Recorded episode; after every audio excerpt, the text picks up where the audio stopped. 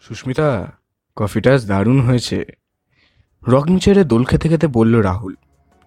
স্বামীর মুখে প্রশংসা শুনে চেয়ারের দিকে তাকালো সুস্মিতা। এক বছর আগে, আজকের দিনেই রাহুলের কফিতে বিষ মিশিয়ে ওকে খুন করেছিল সে। গল্প তো প্রেজেন্টস গল্প হলেও সত্যি।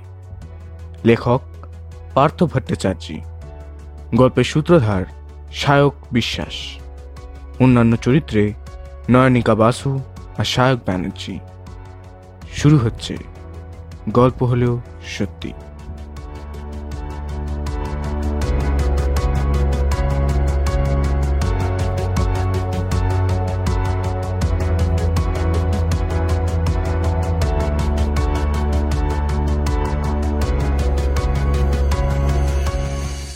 ফেলুদা বা বোমকেশ পড়েছেন নিশ্চয়ই। না পড়লে এখনও সময় আছে অঢিল। এসব মিস করবেন না।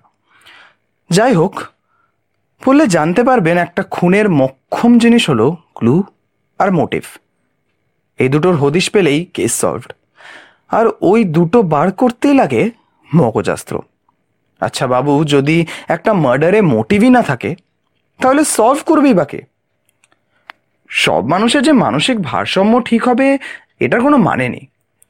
সামনাসামনি এদের দেখলে চেনার জন্যে যাই হোক, সুস্মিতাকে তাদের মধ্যে ফেললে খুব একটা ভুল হবে না। যাকে বলে সাইকোপ্যাথ বিয়ের পর খুব ভালোই কাটছিল দিনগুলো। কিন্তু ওই যে বললাম সাইকোপ্যাথ পঁচিশে ডিসেম্বর দু হাজার সতেরো।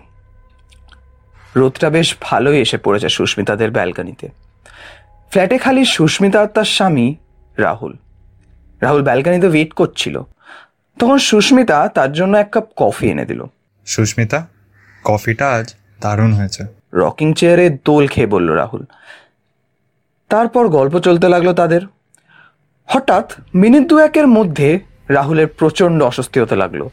আর মুহূর্তে কিছু বোঝার আগে মাটিতে লুটিয়ে পড়ল রাহুল। আর তার কয়েক মিনিটেই তার মুখ দিয়ে উঠল সাদা ফেনা আর তারপরেই সব শেষ।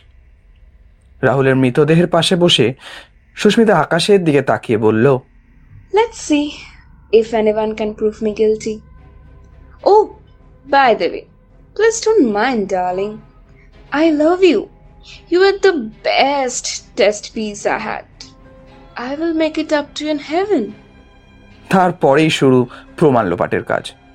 সসপ্যানে আর বিষের ধারে নিজের ফিঙ্গারপ্রিন্ট সরিয়ে বসালো রাহুলের ফিঙ্গারপ্রিন্ট কাজ হতেই শুরু কান্না। পাশের বাড়ির লোকদের আসা শুরু হলো।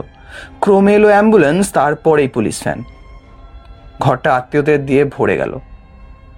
কোর্টটা স্টেটমেন্ট হলো he came to me with cup of coffee and said he is fed up with this depression and so he is giving up bus before I could react he collapsed আহা, কি farm গলা। নির্দ্বিধায় মিথ্যে। কত বছর ধরেই না wait করছিল সেই মোমেন্টটার জন্য।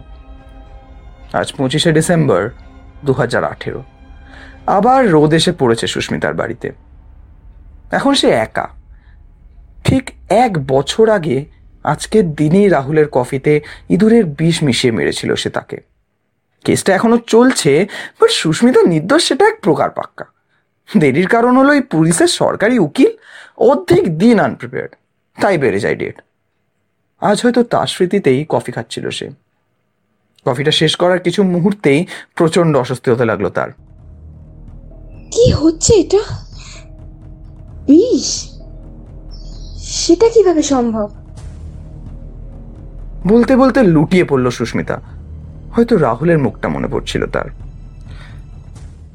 গল্পকে আর এভাবে মাঝপথে শেষ করলে ভালো লাগে? লেখকের ক্রেডিট থাকে কি তবে? বাই দ্য ওয়ে আমার নামটাই তো বলা হয়নি। আমি রিটায়ার্ড ক্যাপ্টেন সূর্য মুখার্জি। রিটায়ারমেন্টের পর নতুন হবি হলো টেলিস্কোপ দিয়ে লোকের জীবনে কি হচ্ছে দেখা, আর তার সাথে lip reading in short human CCTV with audio facility আর হ্যাঁ আমি থাকি রাহুল সুস্মিতাদের অপোজিট ফ্ল্যাটে সেই ক্ষেত্রে ভাগ্যবশত সেদিন ব্যাপারটা আমি পুরোই দেখি। আর ধরে নিন, সুস্মিতার খুনটা আমিই করেছি। ওরম একটা সাইকোপ্যাথের বেঁচে থাকাটা সোসাইটির জন্য বিপদ আসলে। কীভাবে আর বললাম না, এবার ধরে নিন অনেক দিন পর নেভির ট্রেনিংটা কাজে লাগল। আমাকে নিয়ে ভয় পাওয়ার কোনো কারণ নেই, কারণ এই লেখাটা থাকবে লাইব্রেরিতে ফিকশনের সেকশন, অটোবায়োগ্রাফিতে নয়।